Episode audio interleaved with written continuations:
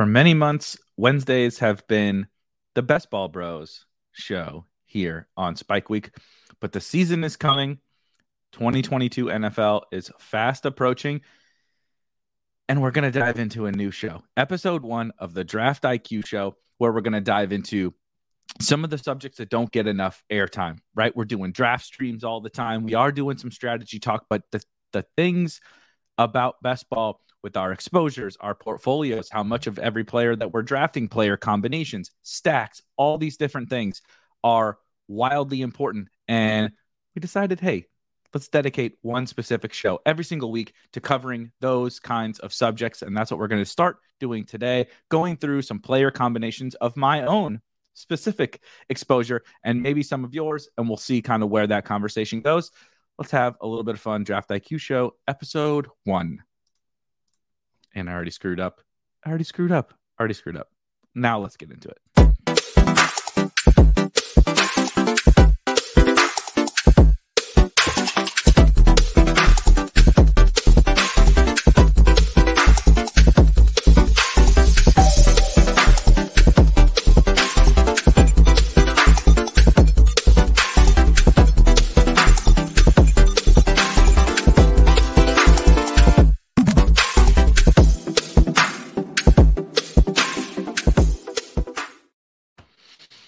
Happy Wednesday, Jake. Cheers. Cheers. Hopefully, everyone is having a wonderful, wonderful Wednesday. It is chaos in the NFL streets. If you are a member of the Discord, you are probably uh, assuredly aware that we are in the middle of fantasy football chaos. If you are not a part of the Discord, I highly recommend it. Um, basically, every news item that drops, there becomes some discussion around it, whether it's good, bad, indifferent. There's no level of um, there's no there's no space in the entire industry with the level of analysis and analysis and discussion that goes on like goes on in the Spike Week Discord. Uh, sometimes it is it is uh, some of the best discussion you'll ever see. Sometimes uh, we get really down into the weeds. Um, sometimes maybe over some some silly things, but that's kind of where we're at in the, at this point in the off season with camp starting I mean, I, I was I was actually talking to my wife about this. I'm I'm sure that she doesn't care, but I I feel like we say these kinds of things like every year, like oh, this year feels different about various subjects, but this year with with f- fantasy football obviously feels different. Best ball feels different. This space is absolutely insane. However, it's not just the fact that like best ball has exploded and fantasy football is more popular than ever, etc. It really does feel like I think my guess is that it's because of kind of those those pandemic years that were like kind of you know getting further removed from the heart of the pandemic that I don't know, man. I felt like uh, uh, Rob said it on last night's show with Corain saying, you know, we're off and running day one of camp. And like, I feel like just from being on Twitter, I don't even follow the people. Just from being on Twitter, I feel like I saw every snap of the Jaguars practice. It's like, it's like I knew every touchdown that got scored in seven on seven of Jags practice. I knew, you know, who was cheer. Visca took a end around for a touchdown, and like I knew who was on, even on the sidelines cheering for him. Like the the amount of information that we're getting is like next level now um then that's good and bad we're getting um fantasy randoms and fantasy uh content creators at practices tweeting out conflicting reports about who is the who's playing with the ones for in the Patriots backfield. We're getting all sorts of different information, much more, in my opinion, at least so far, than I can ever remember. And so um, I'm pretty hyped for this specific show because I think we're going to have so much time to analyze and typically overanalyze a lot of the news that we're going to get and the reports and all of that. But at the end of the day, the big thing that always comes back to me um, at this time of the year is like most of this stuff even the even the what seemed to be what a lot of the things that might seem to be fairly big, Rhamondre um, Damien Harris thing, whatever. Even the things that might seem to be big, a lot of them generally don't change the true like bet that we're making on players and the probabilities and stuff. We're fairly good at understanding like who's going to get some reps in camp. That's why they're that's why players are getting drafted where they are. Like it's not like we go into camp and and Damien like Damien Harris was ever gonna like be with the threes or whatever. Like that's just not ever gonna happen. And so these little things seem really big at the time, and the market will make big, really big reactions. But why I want to have shows like this is to kind of a we can we can use that to apply to start to talk about how to manage our exposure moving forward, right? I feel like this is the perfect time to kick off a show talking about exposures and those things because we still have time to rectify. You know, depending upon how many drafts you've done. I mean, there's uh, there's tons of tournaments for you to draft in, even if you've been some sicko that's maxed a tournament already. But there's ways for us to totally right? Uh, what I, have only done and i've done like a hundred and something uh, you know i'm closing in on being done with the five dollar Milly Maker on draftkings which you will see in a little bit. But I, I, actually have i'm not even close to half in best ball mania 3 not intentionally that's just kind of how it happened. Um, and i can talk a little bit more about kind of why specifically that happened for me. But i have a ton of time to change rectify whatever like my strategy in May when Best Ball Mania opened is going to naturally be different than like when we start this conversation today and we start looking through the player exposures and stuff. I have time to change, right? If I have 40% of some player, I have time to never draft them again, or I have time to continue drafting them, or there's players I have 0% of that I have time to draft a bunch more of. And we're right in this time, I think, where uh, we can really start to like analyze our portfolios. Like up until this point, there's been like really not a, lot of new information. We kind of have had the takes that we've had. And I actually feel like it's a little bit of a mistake if you were like overly diversifying so far because we haven't had any new information. If you were actively diversifying off the best players and they and they then rise, you didn't really get the amount of that player you probably wanted. And now they rose and you're gonna miss out on the best value of that player all because you were initially overly diversifying. And so we'll get into we'll get into all of those different things. If you have questions comments player combinations you want to see player combinations you want to talk about that's what we're about that's what we're going to get into here. Let me go ahead and share my screen and we will just start diving in and kind of see where that conversation um, leads. If you are not uh, a subscriber to Spike Week to get access to Draft IQ. It is just it is just 25 $24.98. $25 per month, $200 per year if you would like to opt for the annual. And you can get access to all this that we're going to see here plus the plus the um overlays if you've been watching any of the draft streams the overlays to be able to customize kind of your whether you want to see exposure you know, week 17, 16 matchups, all sorts of different things. Comb- you can see some of the combination exposures as well within the overlay. That all of that comes with the $25 subscription. And so um, I will pull up Draft IQ. I do think I forgot to up. I did a draft just a little while ago, a BBM that I forgot to uh, upload. I think, but you guys are going to get a a look at me literally figuring out some of my exposures and stuff on the fly too. I waited until this show to really start to to dive into um, some of this. So let's look at underdog first. Uh, really quick first. As you can see here, it defaults to to best to best ball mania. Um, I've done 52 drafts. I think, I, like I said, I, I think I might have done Tuesday actually. Um, I'm gonna send I'm gonna send my lineups really fast just because uh, just because I can. Um, and maybe while we're doing the show, this will update because I, th- I think I did two today. So I think this is 54. But but as you see, I've done not even half of my BBM drafts. And part of that was my my total intent, if we, you know, if I had it perfectly, was I was to do the typical barbell bullshit that everybody talks about. I'm to do half my drafts early, kind of before training camp, then let the training camp news roll in, and then do my other half a little bit later. The problem for me became with underdog specifically is that the most advantageous drafts were kind of like almost in those first couple days, week of Best Ball Mania 3.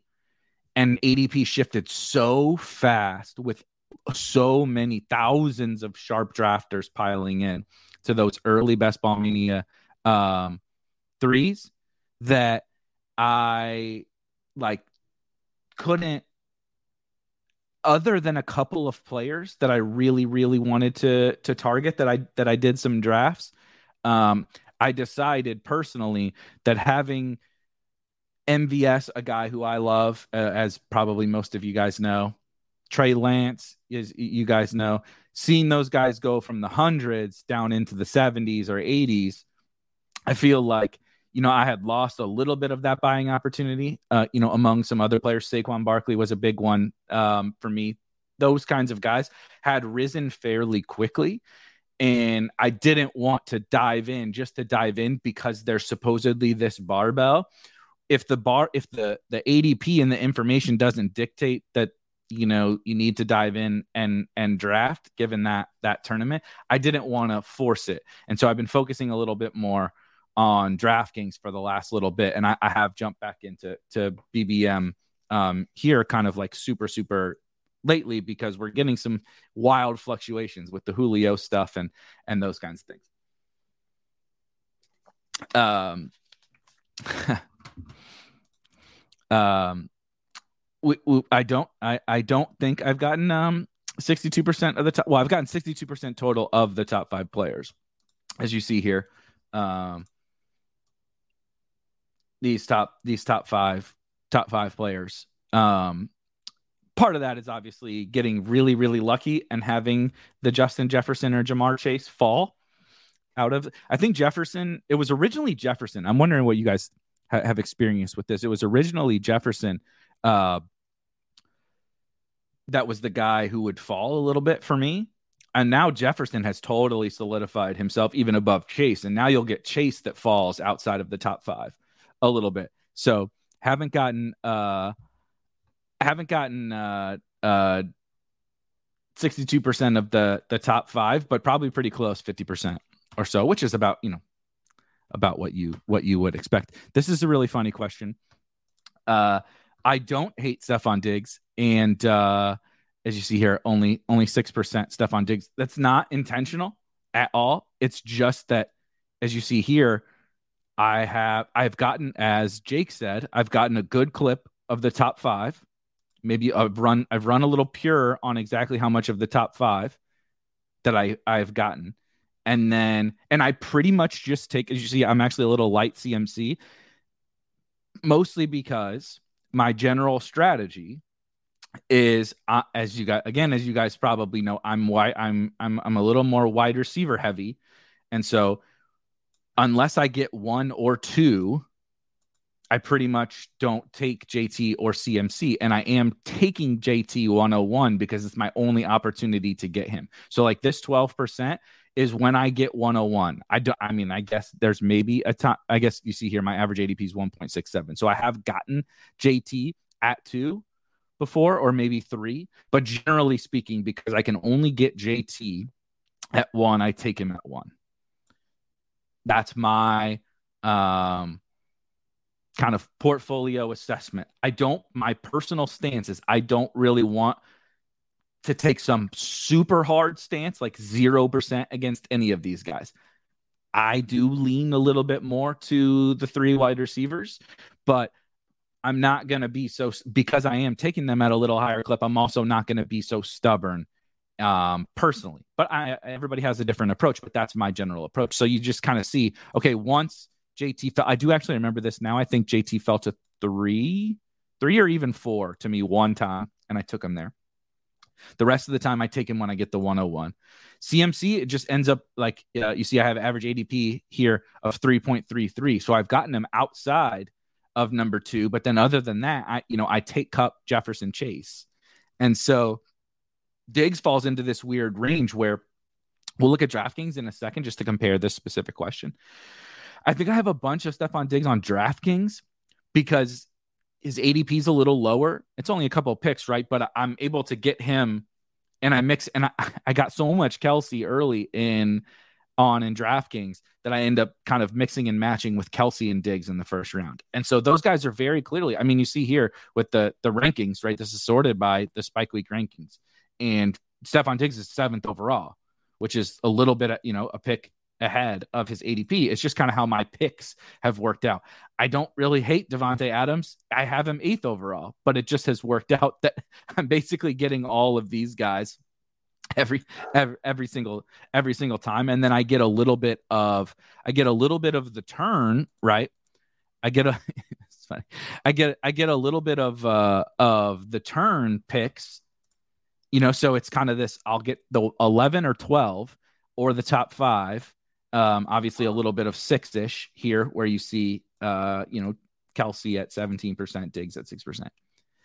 And then I'll get a little bit of the turn here. So you see some CD, Deebo, um, 4% Najee, 2% Ekeler. Trying to look here this is a these are 100% auto drafts because I'm not trying to draft Derrick Henry and Joe Mixon. no Dalvin, but like I got a little splash of some, you know, unique combinations from the turn with the CDs, Deebos, maybe a little bit of Evans, um, those kinds of guys, maybe T, etc. So that's kind of my general approach, and I feel pretty good about it. That's why when people talk about um, again the diversification thing. When people talk about like the early round diversification it's like I, I, I have a more distinct strategy for the early rounds and my early picks probably and i'm and i'm taking bigger stands prop like some people would never like i'm not actually in i mean Davante's my eighth overall player and i just don't have any. Not just that's another thing you when you start to really dive into your exposure and stuff and again which we'll we'll get to the player combinations when you start to dive into that it's like I don't hate Davante Adams. I have him eighth overall and his ADP's 11th. It's just how it's worked out with how I'm also higher on Kelce and Diggs than the market. And I obviously prioritize the top five, that there's only a little small area where I end up getting Davante And then sometimes I have opted for to do like a, you know, a weird start and so if you if you force over force diversification right off the bat, you're like you're basically like, well, okay, I don't have you know this i'm just going to take this guy this time and then the next guy next time i'm going to make sure i don't want to get over 15% of that player right? Oh i got 17% Kelce. I gotta i gotta pause a little bit. It's like I, I I am more willing to take stands and I'm actively trying to take stands relative to most people and look, it's it's it's pretty. I mean, there's there's you know there's a couple zero percent guys, but 12%, 6%, 17%, 17%, 10, 17, right? I mean, I have 21 Saquon, but that's because he's my ninth overall player, and he go he he used to go in the third round. So of course I'm a little bit higher on him.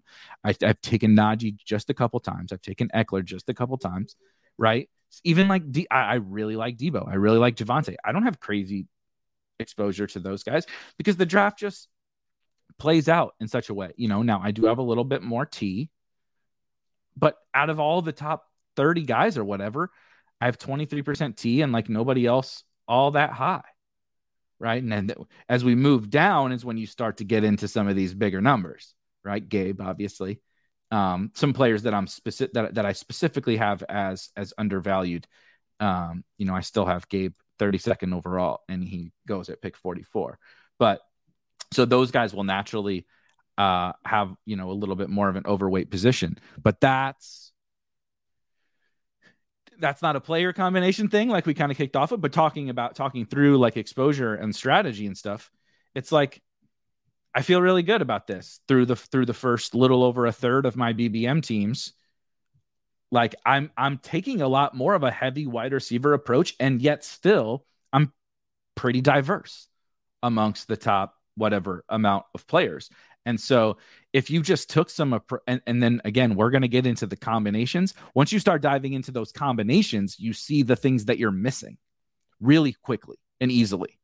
And that's where when you start to force diversification, you end up you end up being diverse from a individual player exposure percentage, right? I have 10% of everybody or 15% of everybody, but you're not diverse in the combinations of players that you have. And so you think you're diversifying, but actually all you're really doing is creating probably a lot of the same pairings of players and removing other pairings of players. Right? It's like in DFS, I said, I'm going to play 10% of everybody in DFS, but all of my Saquon DFS teams had Javonte on them, and all of my uh, JT teams had Tee Higgins on them. It's like you're actually not diverse at all. it's the opposite. But we need to look at, you know, so that's why that, that's the point of this show, right? Well, let, us look at those types of things and start to figure out um, how we can apply that. You're, you're going to watch me learn lessons in real time because, like I said, I, I haven't looked at this um, in the last like few days. So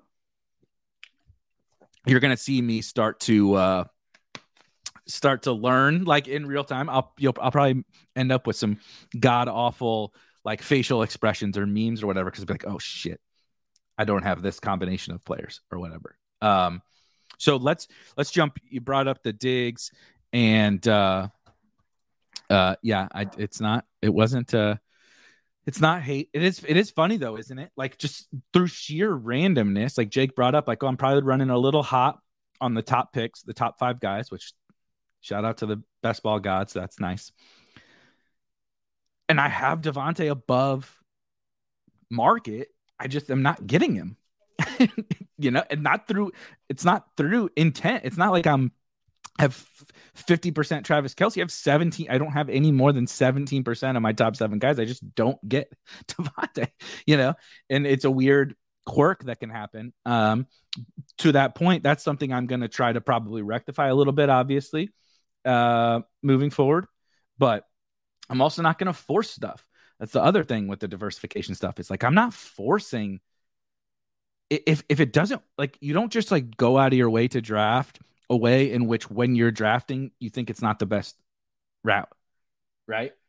Like, oh, you know, I my process says that Travis Kelce is a better pick than Davante Adams, but because I have less of Davante Adams, I'm gonna take the worst pick when I get the chance. That's not how I personally, you know, there there becomes a point when some of that does matter a little bit, but like I'm not going to force things. Certainly not now. Like I said, I've only done 52 teams. When we get later on in the summer, and I want to mix in some Davante, we can do it. Um, great question. GA says, "Are you ever going to take them like uh, like myself and Peter Overzet's team?" For people that don't know, uh, Pete and I finished eighth, I believe, in Best Ball Mania two last year. So not a not a big win. We're not the champs, but we had a pretty fun sweat in Best Ball Mania two last year. We drafted um, a team from the 102 late in the summer. Everyone hated it. It was incredible. It was it was by almost almost. Obviously, I would have preferred you know like a Darrington Trey Lance team for the brand, but almost the perfect team to to to do really well. It was a zero running back team. Our first running back was actually Raheem Mostert in the eighth round who had two carries for 20 yards in the first quarter of the first game and got hurt and never never came back for the season. And we only drafted six running backs. So we we basically didn't have our first running back in a zero running back team. And we finished eighth in bbm the team totally crushed. And davante adams if you remember last year was going quite late you know, you could get him sometimes at the two, three turn very early in the summer because Aaron Rodgers um, was talking about retiring. And so the Packers ADP was very low. Rodgers obviously returned and Davante Adams became a, you know, mid to late, uh, late first round pick.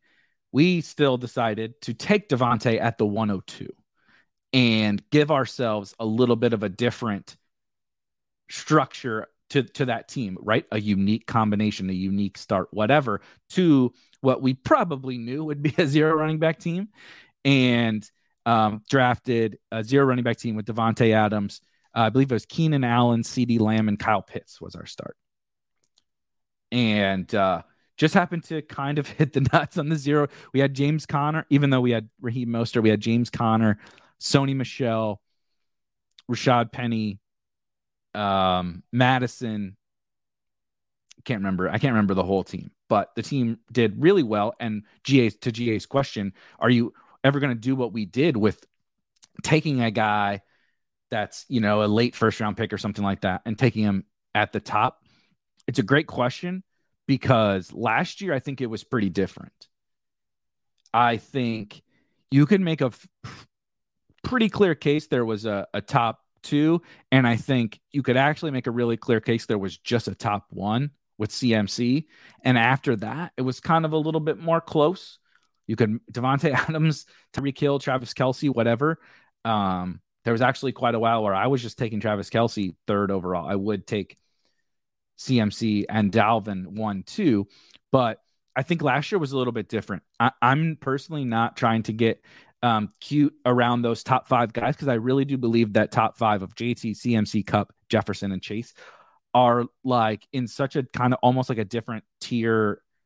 It's maybe like the biggest tier gap, one of the biggest tier gaps that exist in the whole uh, draft environment. And so I'm I'm not personally going to deviate away from them at the top, but what I will do is something similar to this premise, but maybe more like at the 106.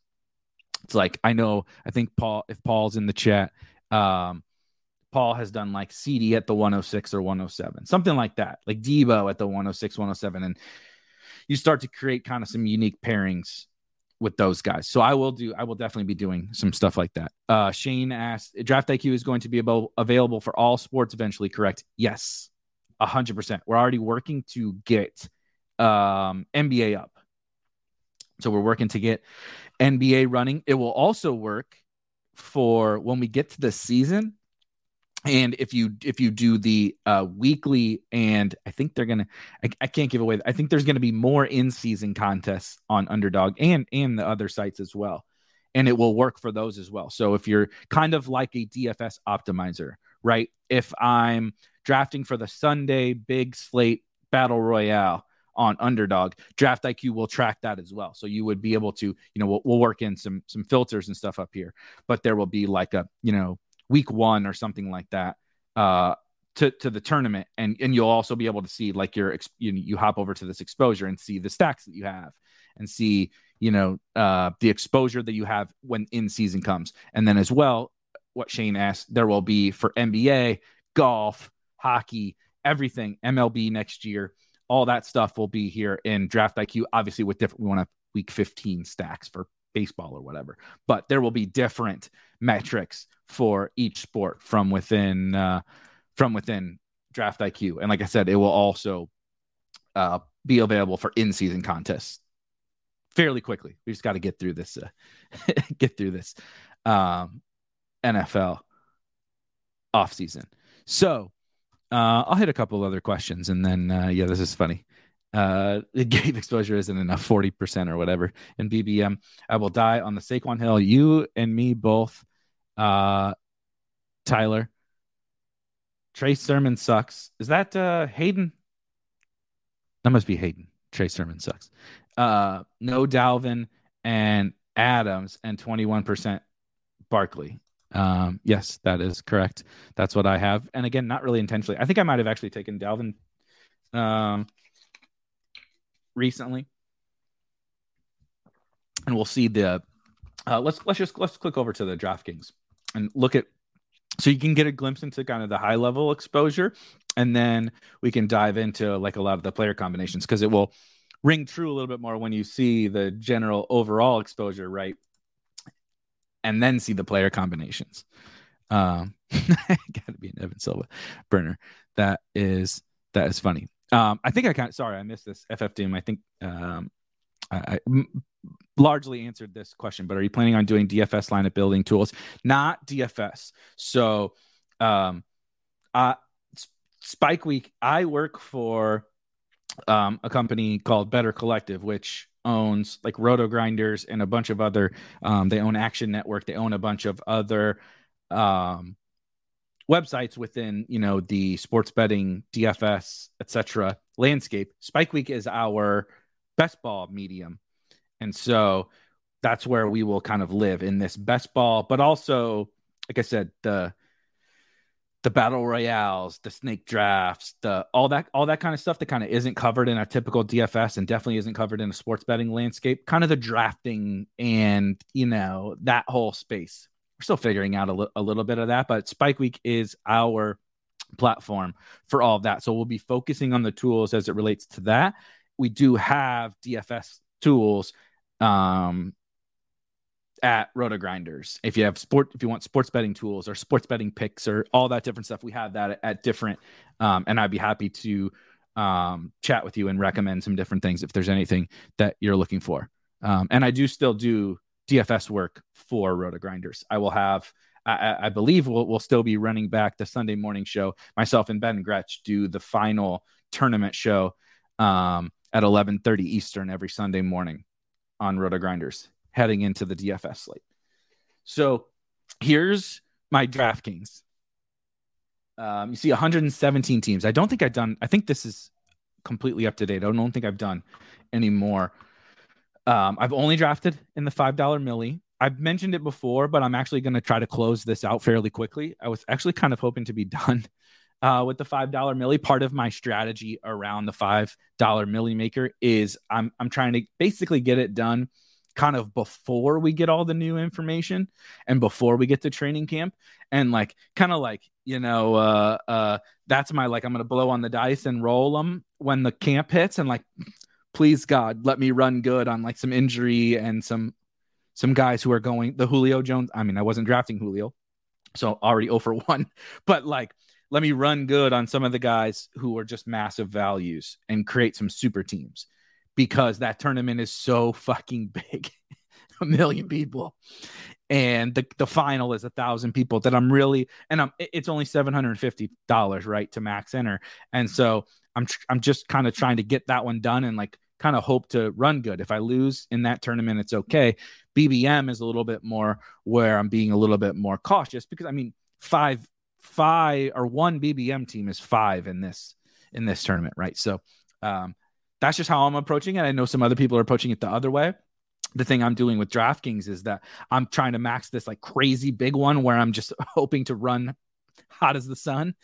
And then I, I'm still gonna draft late on DraftKings. I, I actually kind of want to I want to do this weird transition from this five dollar milli probably into um, BBM, where I'm going to dra- probably get back into the BB. I'm already back into the BBM streets, but get back into the BBM streets a little earlier than I thought I could, and maybe wrap up BBM a little bit earlier than I thought, so that I can spend those last couple of weeks or whatever that are my final drafting days in DraftKings all these other tournaments, single entries, $555 tournament, um, what the $20, $25, whichever one's open at that time, diving into those because the drafts are so soft on DraftKings. So that's my general plan of attack as it as it as it stands uh right now.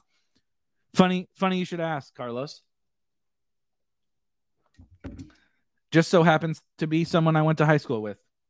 Good old uh, uh he'll uh, he'll this is his his uh, username. He's right here. Uh, Tony Anthony Felix Hector Castro. Is that right? Did I miss one of the names? Just in case I uh, some guy. Was that the, is that is that the full name? Correct me correct me if I'm wrong if I'm if I'm missing. We actually played on the same high school football team. Even we're the same age. Went to the same went to Mascoutah High School. So about ten thousand people in this town, and uh, my dad was one of our football coaches, and uh, Tony Tony played uh, offensive and defensive line um, with me. Wrong order. What is it? Felix Anthony Hector Hector Hector Anthony Felix. I can't remember. It's been it's been it's been 20 years, my man. we're getting we're getting old. And you have a little more money in the bank than I do. Um I knew it. Hector Felix Anthony. Okay. There we go. He won. The dogs are excited for you, Tony. Um, Okay, so DraftKings. Here's we'll we'll run through really quickly some uh some uh high level analysis again of the DraftKings thing, and then we'll get into these player combinations that uh, uh we said we were going to do. 117 teams in the five dollar milli. You guys heard kind of my general approach to how I'm trying. Shit, I don't know if I I don't know if I'm the second best. I'm the only. I'm the one that uh, uh, first started a YouTube channel from my high school. That doesn't mean that I'm the best or even the second best. There's probably other, there's probably other guys. Uh, obviously, uh, Tony is better than me. There's probably other people better than me. I just so happened to start the YouTube channel first and the website. Oh shit, that's funny. oh man, that was really good. Okay, um, let's see here. So, little bit different story, but not too different on DraftKings at the top. Um, see, it's funny. See, like, oh, look at that dig. You're like, oh, look at that Diggs exposure. I mean, on DraftKings, I have 17% because I do get to take him. Uh, I do get to take him a little bit more here. 20% Travis Kelce, 17% Diggs. Oh, look, 8% Davante. And so you, you see when you just kind of let it flow, let let let let it happen, as uh, Liam Chesley and Liam Murphy would say, like you know, the, just let the vibes, let the vibes take care of the draft for you, right? It's all gonna work itself out. I draft Davante when he makes the most sense, and it just so happens through 52 teams on underdog, he hasn't made the most sense, but I'm right at the field. Uh, uh on underdog, it you know I have zero. Uh, I'm right at the field on DraftKings, and I have a bunch of Diggs here. You know, double the field of Diggs here on DraftKings. And frankly, I'm like, as you see, you can see I'm taking this again, this like wide receiver slash Travis Kelce stance on DraftKings, which full PPR scoring with the yardage bonuses. I'm taking, I'm not drafting much Jonathan Taylor. I actually don't take Jonathan Taylor to 101 I take Christian McCaffrey 101, so you can see about the extent to which I've gotten the 101. And I, I may even take, I may have even taken Cooper Kupp 101 at times on DraftKings. And so, um, this is, this is, yeah, exactly. I mean, th- this is the GA says Diggs has like a 12 ADP on draft. I mean, that's the point, right? Is uh 10.58 here. We need to, we need to, uh, hacker if you're watching, we got to get this to uh, just one decimal. But, um, that's also like kind of the point. I get more dig. He, Diggs ADP is eight on underdog. So if you have the top five, and then if you have Travis Kelce higher than Stefon Diggs, there's really only two spots, unless he falls, that I'm gonna get Stefon Diggs. And so it's just natural that I have less when he has a higher ADP versus here, even though I have him ranked like at his ADP on the other site. It's just I, you have to get that pick to get to get him. You know what I mean? You have to get that pick and you know, you have to have the eighth pick, and uh, God forbid Ja'Marr Chase falls. Like I'm going to take Ja'Marr Chase, right? So, um, yeah, great point. If you have more JT than CMC on DK, your brain is broken. I won't. I want to. Uh, my brain is definitely broken, generally speaking. Um, but I do. I, I do. Um, that's one thing you'll see like with the rankings you see that jonathan taylor is is uh, still here. I am going to move him by the way. Oh shit. I am going to move uh cmc to 101 i think jt is actually going to move down to to uh, 105 but but up until recently it was kind of a situation of i want to put jt kind of right up there. Everything is adp adjusted for me in the rankings so that creates a little bit of of difficulty because you don't want to have the rankings solely. I mean, I'm already pushing. You see, Saquon is 10 picks ahead of ADP. Uh, you know, Gabe, wherever we get to Gabe down here, is uh, 11 picks ahead of ADP and was 25 picks ahead of ADP before he rose. Um, I'm trying to adjust, do a little bit of, of uh, ADP adjustment. Yeah. I mean, I, I'm going to put him at 105. I'm going to put him at 105. So, um, you kind of see how the uh, the again you see a little bit more Saquon. I have I'm not backing off of Saquon. I still take him when when he makes sense. But as you see here, uh, my average ADP is 21. His ADP now is 19. So I was taking him more at the two, three turn and in the third round. I mix him in a little bit still now, but I don't take um I don't take a lot. As you see, I have zero Ekeler. Ekeler is my 11th overall player, and he goes, you know, average ADP six. So I don't get Ekeler Bout at the field with CD. I'm over on Deebo, which again makes sense. Deebo is my 13th overall player. His ADP is 18. So naturally, I'm going to be overweight. Same thing with Javonte. Javonte is my 14th overall player. His ADP is 26. So I, am overweight him. Derrick Henry, shocker. I have zero. He's my 15th overall player. His ADP is seven. So I don't have any. you know, that's just how it goes. I did draft Joe Mixon one time and I took him at pick 17. Um, and I have him ranked 16th. I don't really like Joe Mixon. Um, I don't really like, I, I actually, you know, uh, interestingly forced myself to take Dalvin one or two times. Um, that's where you start to see some of the, you know, experimenting. But you guys see here, kind of generally, my my DK approach is clearly very wide receiver heavy. All the wide receivers are are uh, pretty much, at least even like Tyreek Hill, one that I don't totally love, just by the sheer fact that he's a wide receiver. He he is like above ADP, and I get at least some of him. I prefer AJ Brown, Tee Higgins at their cost. I've not taken Mark Andrews.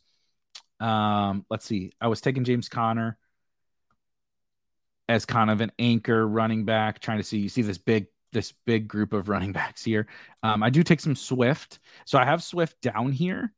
Um, he's another guy that's moving up in the ranks, but I have Swift down here, but he's also a guy that, um, oddly enough, I want to get my exposure to on PPR sites and has been. Um, I think Gretch talked about it last time we did the last Best Ball Bros episode. Gretch said it uh, perfectly. That was like, I want to battle test my rankings, and DeAndre Swift was one of those guys that, like, when you get under the like, you test your rankings and how you tweak them is by drafting. And DeAndre Swift is one of the guys, just like JT moving to 105 for me, is one of the things that you learn from drafting. And um, so I've been testing, I've been kind of battle testing that, and I still take some DeAndre Swift. I think Kyle Pitts is going to move up even more from 29th overall. As you can see, the fact that I have 26% of him. Hollywood is obviously one of my guys. Uh, hopefully his ankle is okay. But anyway, you kind of see my general approach, right? Obviously, I'm wide receiver heavy. Let me just sort really quick by exposure so you can kind of see then since I am wide receiver heavy, what does that mean for my overall exposure? Well, obviously, you see a bunch of Trey Lance, uh, a bunch of Hollywood, Gabe, Zay Jones, Kyler Murray, Darnell Mooney, MVS, Justin Fields. But then look at the running backs who are who I'm way overweight on. Right, it's all the guys that would fit into those structures. Last round, D'Ernest Johnson. Last round, Chris, Chris Evans, Kenneth Gainwell, Tyrion Davis Price, Saquon as an anchor, um, Miles Sanders in the eighth round, Tony Pollard, Isaiah Spiller. Um, I should have typed in. I'm, I'm a dummy. Something you can do. You can type if you so you see here it says filter by here. You can type in the name, obviously. Type in position. You can type in the team, and it will filter by those. Um, Miles Sanders, Tony Pollard, Isaiah Spiller, Melvin Gordon. Right. Other than Saquon, there's no running back until you get to Swift. That's even in like the top eight rounds or whatever. So, um, sorry, got a, a, Discord notification. The people, it's been a it's been a wild day in the NFL news channel in uh, the Discord. Let's do some player combinations. Now you kind of see. Uh, oh, nice. Paul said that not there's a new four dollar twenty max on DK. That's that's awesome. Surprised how much less CD you have on DK considering the format. Yeah. Um, I don't know that that's necessarily intentional, really. I think it's just kind of happened. Um, I want to be over, like, obviously, I want to be overweight. Here, let me punch in the wide receivers. God, wide receiver. Um, I want to be overweight, generally speaking, like most of the wide receivers. I think it's just how it has fallen to me. You see 21% Deebo. Um, and Jeff, Jeff, right, Jefferson, Deebo, Hollywood. It just has kind of fallen in such a way. Diggs here at 17%. See, Diggs is like one of my top 10 or whatever, 15 highest owned wide receivers on DraftKings. Um, it just has kind of fallen that way that I don't have a ton of CD. It's not really intentional. But again, to the point of this show, that's something I know now that I can think about and rectify and try to figure out. Let's look at uh we'll use we'll use DraftKings for right now just because I have a more teams to kind of uh dive into. What's what's one player combination? There's there's some people that replied to the tweet, which I'll pull up as well. But what's one player combination you kind of w- think you would like like to see and like investigate? What two combinations of players from within my portfolio that you think um, would be interesting to start to to dive into? And I, while while you do that, I'm going to uh, pull up some of the replies to this tweet. Um, huh, here's funny. F- funnily enough, a good one from David that has. Let's do. Let's do this one. Uh, David Webb on Twitter asked about Deebo, Which is a good one because I have a good clip of Deebo, but that that uh, interesting start that uh, a lot of the uh, Week 17 bros may get into with Deebo and Davante Adams. So I have five. So hold on, I should have prefaced it. I have 25 Deebo teams out of 117, and then five of those have Davante Adams. So that's probably about some I'm on I'm tracking on a on an okay pace. But then this see this is where things start to get really interesting that I'm trying to learn from and not necessarily like I don't have the perfect answer honestly yet. But the thing I'm trying to learn the most from with the player combinations is how do I want to move forward once I punch in the player combination, when I then see what my exposure is like alongside those two players. Because as you see here, it's one thing to see, okay, I have 25 Deebo teams, which is about which is about what I want, I think. I'm cool with that. And then uh, five of those have Davante. As we know, I'm week 17 kind of focused. I'm I'm that that feels about right. I don't have a, a you know, I, I don't I don't have a model that says how much you should do that, but for me personally, with kind of a uh, intuition says I, I feel pretty good about that five number. However, then as GA says, it's look look who's with them. That's where the problem starts to become, and not necessarily a problem, but that's where things become the most interesting right? So even if you say, okay, my Deebo exposure is fine in a silo, in a vacuum, and then my Davante exposure is fine. And then even together, I'm happy with the exposure I have between the two of them. Right? I got five. You know, I got 33 teams left to draft, so maybe I get one more Deebo and Davante team or something. So I got six of 150. Deebo and Davante teams. But out of that 150, out of that six, look at four of them are Kyler Hollywood stacks. Do I want that? Do I want like so I've now covered my Deebo and Davante teams to where I feel good. Like I feel good about that. I feel good about my Deebo exposure. I feel good about my Davante exposure. I feel good about my combination of those two together. However, even worse that Arizona, I'm I personally I'm like kind of okay. Like if I get one more and four of my six teams are Kyler and Hollywood stacks, I, I, I actually personally am okay with that because I'm taking a really hard stance on um, Arizona stacks. However, then you start to move down a little bit and you say, I mean, some people are taking a hard stand on DK Metcalf. I'm not. I'm not taking a hard stand on DK Metcalf. So why do all of my Deebo and Davante teams have DK Metcalf? That's something you store away, right? Or maybe you take notes you say, next time I draft Deebo and Davante, don't fucking take DK Metcalf. you know, because I'm not trying to take a hard stand on Deebo, Davante, and and DK teams. I'm just trying to get my Deebo and Davante teams, and I have just so happened to stumble into 60% of them having DK Metcalf on them right? The rest of this makes some sense Tyrion Davis Price is a guy I'm taking a stand on. Jerry Jeudy, Miles Sanders, MVS, Jameson Williams is kind of odd, an odd one to have on 40%, but you know, it's only two teams. Tyler Allgeier is kind of an odd one. I kind of don't don't want to take Tyler Allgeier on any more Deebo and Davante teams because he's not a guy I'm super excited for. James White, probably not a guy I want to take on any more of these teams, right? But you just start to see Dawson Knox, not a guy I'm taking a stand on. So maybe don't take him as well on any of these. And you just start to like if if I could do it all perfectly, I'd go through basically every combination, not necessarily every combination of players that's possible. That would be uh, way too much, spend way too much time on this hobby. But go through all the combinations that like I care about down to a relative level. Like this one. Like I actually don't care that much about Davante Adams, but I care about this combination. And so there's probably, you know, there's probably a lot, but you know, a hundred or whatever player combinations.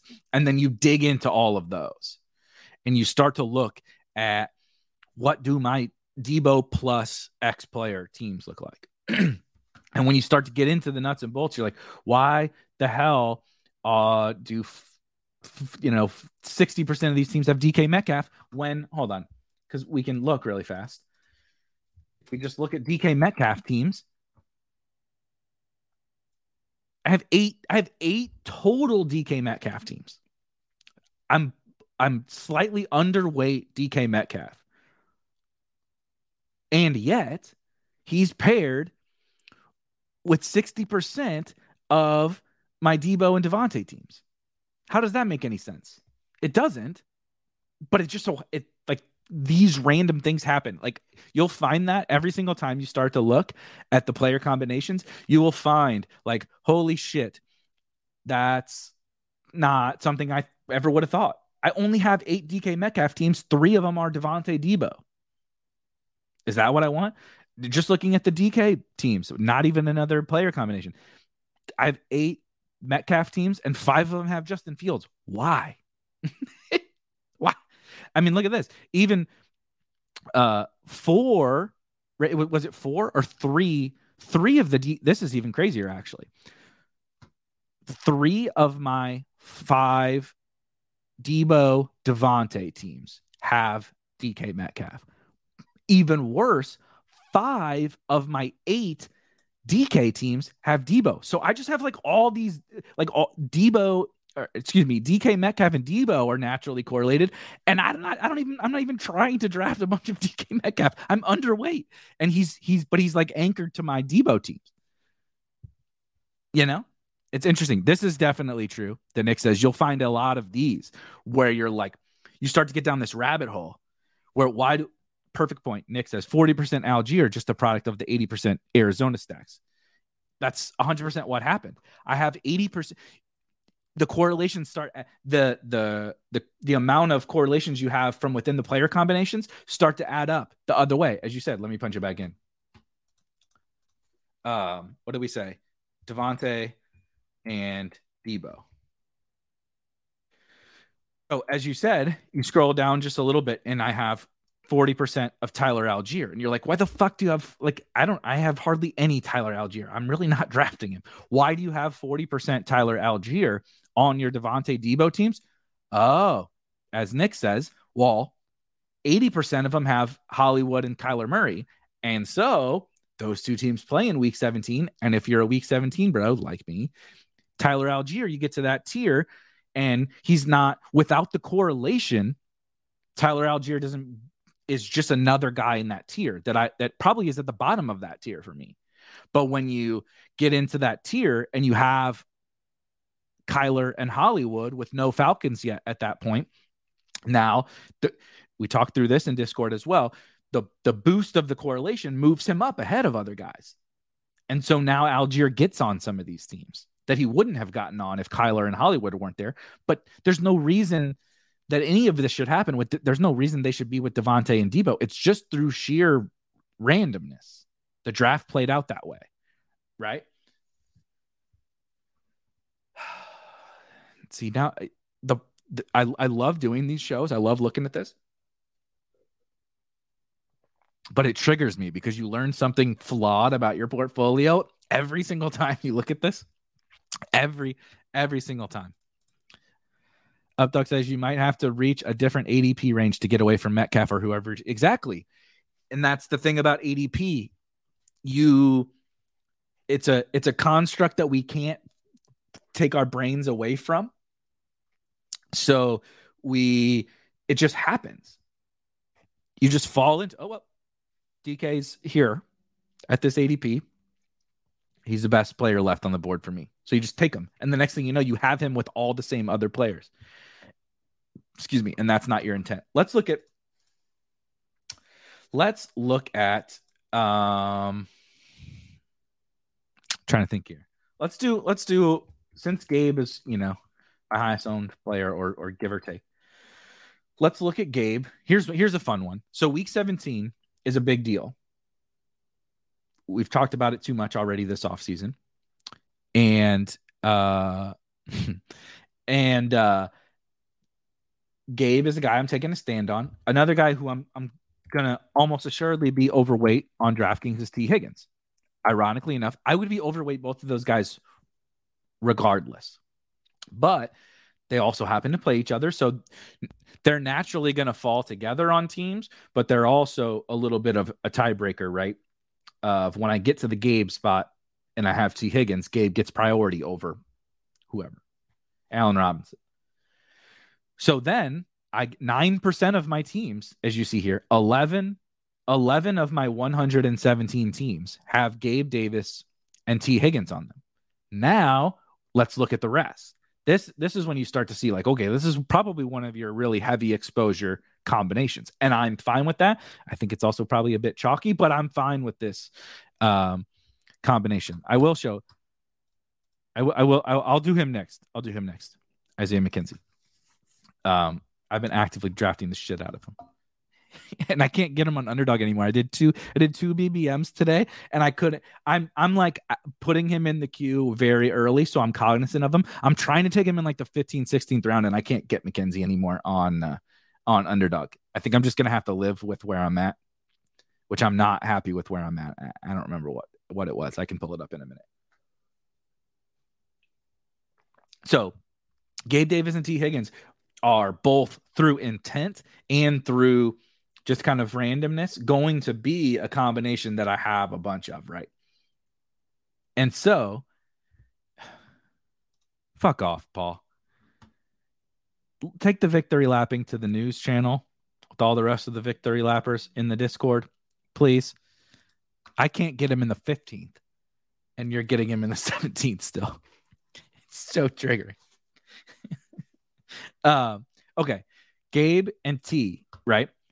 Before we look at the the players, yeah, Paul, was it BBM? Uh, before we look at the players, let's look at some of the other areas uh, of exposure, right? So, one, you would naturally expect that the zero RB percentage is probably pretty high on a on a, a Gabe T start because that's two of your top four picks that are or five. Um, I did get Gabe in the fifth just recently on on DraftKings. So maybe the we're getting the casuals in. We're about to start getting fifth round Gabe Davis again. Let us pray. So naturally, your teams are going to be a little more zero RB.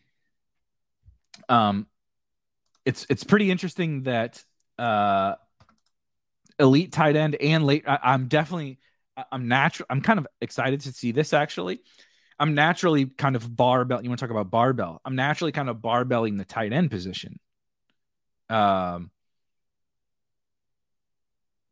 elite tight end and then punting it off. Give me the Noah Fant, David and Njoku's, Hayden Hurst, Hunter Henry, Gerald Everett. Give me all those. Brevin Jordan, Daniel Bellinger. Give me all those fucking guys, right? I'm I'm kind of naturally taking that approach. So it has led me away from Dawson Knox. It has led me away from from Pat Freiermuth. I'm not fucking taking Zach Ertz you know, it's led me away from all Mike Gesicki, those guys. Um, and I don't have a necessarily a problem with those guys, but that's kind of been my approach to the tight end position. So that makes sense here, right? You see One thing you one, one thing you obviously see is no robust running back because I'm not smashing running backs. I can't physically have a robust running back team if I take um, T in the second, third, and Gabe in the fourth, fifth. But you, I'm a little surprised at the elite quarterback only being three. But then you look over at the players and you see Justin Fields is actually my highest exposure quarterback with the Gabe T pairing and then Trey Lance. So it's a lot of Fields, Lance, right? Uh, I'm trying to see. I would guess Kyler is on this uh, list somewhere. Maybe not. I guess, I guess I could type it. I thought I would. One Kyler. So there's, there's another interesting thing. We could well, well, well we're gonna have this show every week, and so we'll be wrapping up here here shortly. But there's a million different things we can talk about as we dive into these things, right?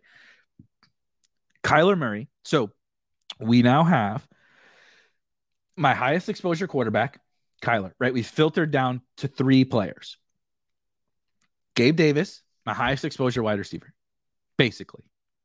Tee Higgins, one of my highest exposure wide receivers. Kyler Murray, my highest exposure quarterback. When we filter down for all three of them, and honestly, even on the screen, you see Kyle Pitts, my highest exposure tight end. When we filter down for that combination of players, I have one team out of 117 that has all three of them together. You're like, how is that? You have 40% Kyler Murray, 40% Gabe Davis, and 25% Tee Higgins, and you only have one team of all three of them. So when everybody talks about this is the lesson to take away. When everybody talks about that, that this is the lesson I've taken away from this tool. When everybody talks about diversification and all of that, unless you look at these combinations and know all of these, you don't really know what's in your portfolio. If I told anyone that I had 40% of all 40% of two of these guys and 25% of these guys, A, people would tell me I was nuts for having 40% of anybody. But then if I told them, well, I have 40% Kyler, 40% Gabe Davis, and 25% Tee Higgins, but I don't have any of them together. they would be like, whoa, that's crazy. Like, yeah. Well, so should I stop drafting them? if I don't have that combination, is there any reason that my highest exposure quarterback and my highest exposure wide receiver are not all included together? They should be included together, but they, they just haven't been. So I'm not going to just force diversification if I haven't actually gotten the combinations of the players that I want. Now, if you don't want that or don't care about that, then that's fine. But Kyler's my highest exposure quarterback. And yet, Justin Fields is the guy who's on 50% of my Gabe and T teams. And Khalil Herbert is on 55. He's my highest exposure player with Gabe and Tee Higgins. He's on six out of 11 teams. Why? I don't know. I didn't, I didn't plan for that. It's just, it's just what happens. You know what I mean? It's crazy when you start to dig into this. Some of this other stuff makes sense. Obviously, I do like Justin Fields. I'm pretty, I, I'm really not upset about the Kyler thing. Only a little triggered only a little. But when you see it, when you see it's because it's mostly Fields and Lance, I think that that's fine. Um, I certainly don't love the fact that despite theoretically, you look at the stacks here. Theoretically, having Gabe and T, having a Bill and a Bengal on the team would make your stacks be a higher percentage of Bills and Bengals. That's what should happen because you you start the team, two of your 20 players are from those teams. And yet, 64% of the teams with those two players on it are actually Chicago fucking Bears. like what? Why? There, there's no reason that 64% of my Gabe and T teams should have multiple Chicago Bears on them. But that's what happened. So another thing you rectify that moving forward right? Those you don't just rectify the raw player exposure of that player you rectify what the teams of him look like. Or the or the you know you start to go down this combination list.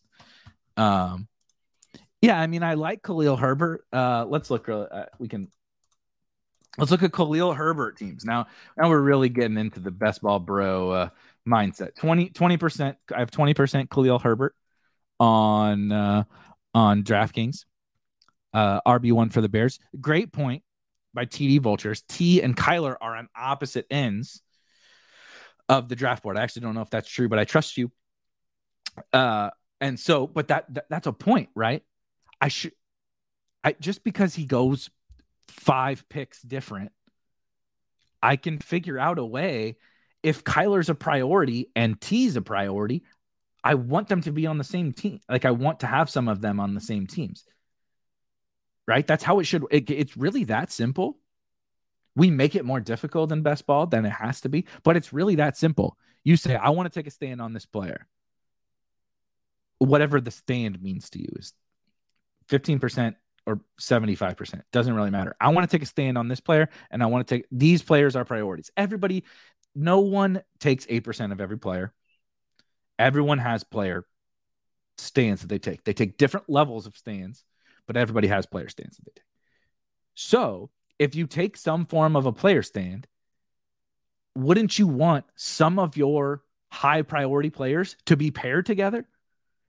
Why would you want why and I guess technically I am taking a stand on Khalil Herbert. I have 20%, which I actually didn't fucking know until we just pulled this up. But wouldn't you want Kyle? I have 40% Kyler Murray. wouldn't you want him to be on some of those Gabe and T teams? Not just one. Part of my entire strategy for this tournament is Kyler and the Cardinals and that game, Pitts, London, whatever, and Gabe. So Gabe Davis is a, is is literally a, a crux of my strategy, and Kyler is a crux of my strategy. And I don't have any. I I I would guarantee. I would almost guarantee. Um, God damn it! What I wanted to do was uh, Gabriel Davis, Ja'Marr Chase. Six of those. Okay, that's a little. That's not. That's not. That's not bad. Do we have Kyler on do you think there's a Kyler team? Oh, baby. There's two two of six, Kyler, Gabe, Ja'Marr Chase, but only one of 11, Kyler, Gabe, Tee Higgins. Isn't that crazy? What about, uh, uh, oh, uh, Jake was asking about Isaiah McKenzie. 27%. I have, uh, I have 27% Isaiah McKenzie. Really quick, Nick says low Kyler, high Fields, Lance, high Field slash Lance here makes sense to me. Re, Gabe, and uh, T combination. Likely in this build, you're either grabbing Burrow or Allen or punting off QB with Lance Fields. I totally agree, but it shouldn't. It but it shouldn't be that way. You shouldn't only take elite quarterbacks when they pair with your elite uh, early round wide receivers right? Kyler is a priority to me. I don't have to only take Kyler when I don't get Tee Higgins and Gabe Davis. I don't care if you take naked Kyler, if you have to stack him with Rondale, if you have to stack him with AJ fucking Green. It doesn't matter. If Kyler is a part of your whole plan for this draft, it's a flaw to skip him on teams with two of the players you love the most two of your two of your highest exposure players. Because it's it it's not thinking high level and top down. It's just like oh i got a bill and a bengal. Can't take a cardinals quarterback here. It's like that's not that's not how you should think about things. Because you don't have to have one of their quarterbacks just because you took them early right? Obviously i don't because i have fields and lance on those teams but it doesn't mean i shouldn't take kyler in the sixth round you know I do agree. I do. I do agree with this. I don't have any AJ Green, uh, zero, and I I plan for that to be zero across all sites and all tournaments. But you get my point. I know some people, some people might want to take. Um, so anyway, twenty-seven percent Isaiah McKenzie. I do think I'll be able to keep taking him a little bit here. Um, I want him to be a stand in uh, this tournament, but uh, uh, I don't think I'm so. I'm just gonna have to suck it up and mostly make Isaiah McKenzie a DraftKings play, not a uh, not an underdog play, and that's okay. Um, what about uh, McKenzie with any of the uh, Bengals fellas? So that's see, that's kind of funny. Don't have McKenzie with T. Interestingly enough, um, Elijah Moore is on both of the Isaiah McKenzie and Tee Higgins teams. Can see Isaiah McKenzie and Ja'Marr Chase. Wow, that's kind of crazy. More McKenzie and Chase teams than McKenzie and Higgins teams. Um, and they all have Saquon and MVS and Gabe. So I'm getting uh, a lot of Gabe and McKenzie teams together. I actually like that one. That's one one of the last ones we can look at here. Uh, is I really like McKenzie. I really like Gabe. Period. But kind of a a contingent based bet would be like if if Diggs if Diggs either takes a step back or gets hurt, then you have Gabe and McKenzie just taking getting huge value boosts, right? And so drafting them together can make a lot of sense, which you see I've I've done quite a bit. 13 out of 117 teams have Gabe and Isaiah McKenzie.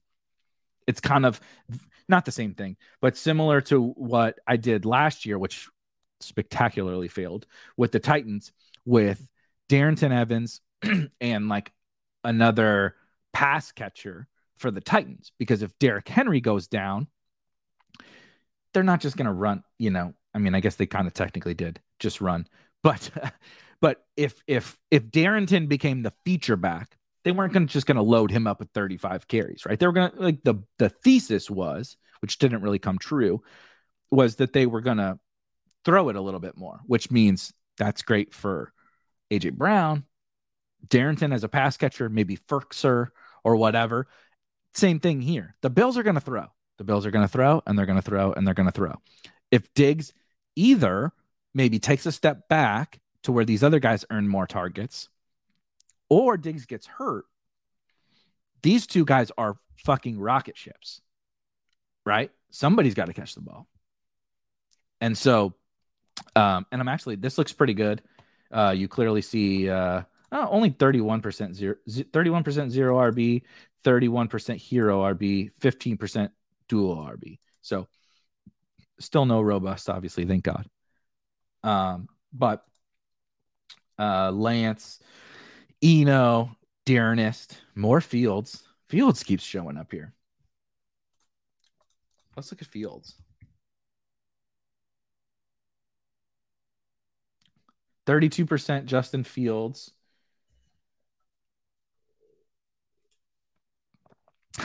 you can see this is funny. 32% Justin Fields. 50 20 of those 38 teams he's stacked with Darnell Mooney. Uh let's Nine of them he stacked with Cole Kmet. Velus is on there. I think I see 15 of those he stacked with Velus Jones. What about Pringle? I wonder if there's Pringle. Two. Two with uh with Byron with Byron Pringle. There you kind of see what my my various out of my uh uh 38 Justin Fields teams, 34 of them so four naked Fields teams and 34 stacked with with, with another bear. Rob says, I think McKenzie McKenzie should be called IMAX. I like that. I I might we're, we're, Rob, we might be stealing that from you, brother. Um last thing, last thing I wanted to look at really quickly before we get out of here is some of the week 17 stuff. Let's use the Gabe um let's just use Gabe because uh he's a he's a polarizing guy, and I have obviously a lot of him, right? You see, I have 38%, 44 teams out of 117 uh, have Gabriel Davis. And then when you start to look, obviously, when you look at the week 17 stuff, obviously, this is the next other part of the player combination thing that matters. We just went into like just the specific player combinations that are on that team. But if week 17 is uh is uh on your sorry you guys are killing me in the chat is uh week 17 is you know on your radar as a part of your now now what do my week 17 groupings look like with that player or that player combination? Right. And so I have 30, 30 of my uh, 44 Gabe Davis teams have so 30 of them have a Bengal, at least a Bengal, right? So then what does that what does that look like, right? I click on it and I say, well, it's, it's mostly Chris Evans. we already we obviously already talked about the 11 Tee Higgins teams. Uh, six of them are Hayden Hurst, six are Ja'Marr Chase, five are Chris Evans and Tee Higgins on the other side. Three are Chris Evans and Hayden Hurst, which I, particularly like that one. Three are naked Joe Burrow. what, what, the fuck? How the fuck did this team happen? Uh, McKenzie and Evans, right? So you start to see here a little bit of Diggs with with uh with Gabe mixed in there. But you start to kind of see, okay, here's what my, you know, so that's the other thing. I can see here's what my week 17 teams look like from a macro perspective. And I say, oh, look, I got 68% uh, Bills Bengals. That works. That sounds good. But then you look in, you're like, well, 13 of them have are because of Chris Evans. it's not, I mean, I like Chris Evans, but like, it's not like it's Ja'Marr Chase that's making up that 68%. So it can be a little bit of fool's gold, right? That I I say, oh look, 68%. We're good. Because you you're probably you see Bengals and you're like, oh, that's Ja'Marr Chase and Tee Higgins and Joe Mixon and whatever. And then you, like I said, you pull it up, you're like, no, actually, it's Chris Evans or Hayden Hurst. 19, 19 of the 30 are because of Chris Evans and Hayden Hurst. So it's really not that much Ja'Marr Chase and Tee Higgins. Um, and then you kind of like move your way down the list. For me, this makes a lot of sense. I have these next three games are my three highest exposure games Denver, KC, Arizona, Atlanta, and Chicago, Detroit. So I feel pretty pretty good about that. When you kind of scroll down a little bit is where you're like I mean these the Rams Chargers are two teams I like. Two of the best offenses in the NFL. And I don't with within my 40% Gabe Davis, I really don't have much Rams Chargers, right? And it's Darrell Henderson and Mike Williams. Spiller and Kupp. That's not bad, two of them right? But like Isaiah Spiller and Tyler Higbee, does that even count as a as a you know a Chargers uh, Ram stack? Kind of, I guess, but not really. So that's the fun with uh with this tool. We'll wrap it up now. We'll be back next Wednesday where we can start to dig in some some more of uh the player combinations, start to kind of dig in as player news, as as uh, camp news, and everything comes out.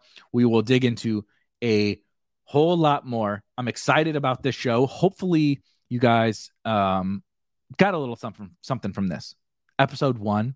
We'll continue to make it better. But um, I think it was pretty fun. I learned a lot. You guys got to just like watch me learn about my own teams, which is like both um, both good and uh, triggering for me because I'm watching uh, some of the mistakes I've made come up on the screen in real time, and I, I hadn't planned for them. But uh, next week we'll be back again, moving forward up until the NFL season, and and maybe during the season we'll do the same thing.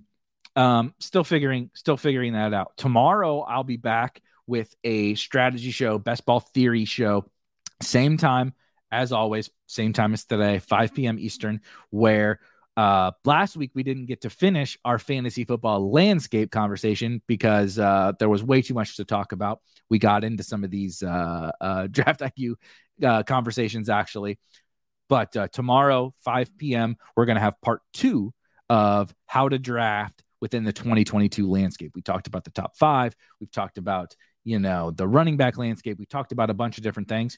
We're going to dive into kind of the finishing conversation for that subject. And then we'll be back drafting on Friday with uh, Draft Club. So thank you guys for hanging out. Hopefully, you enjoyed the first episode of Draft IQ Show. I certainly did. And uh, I will see you guys tomorrow.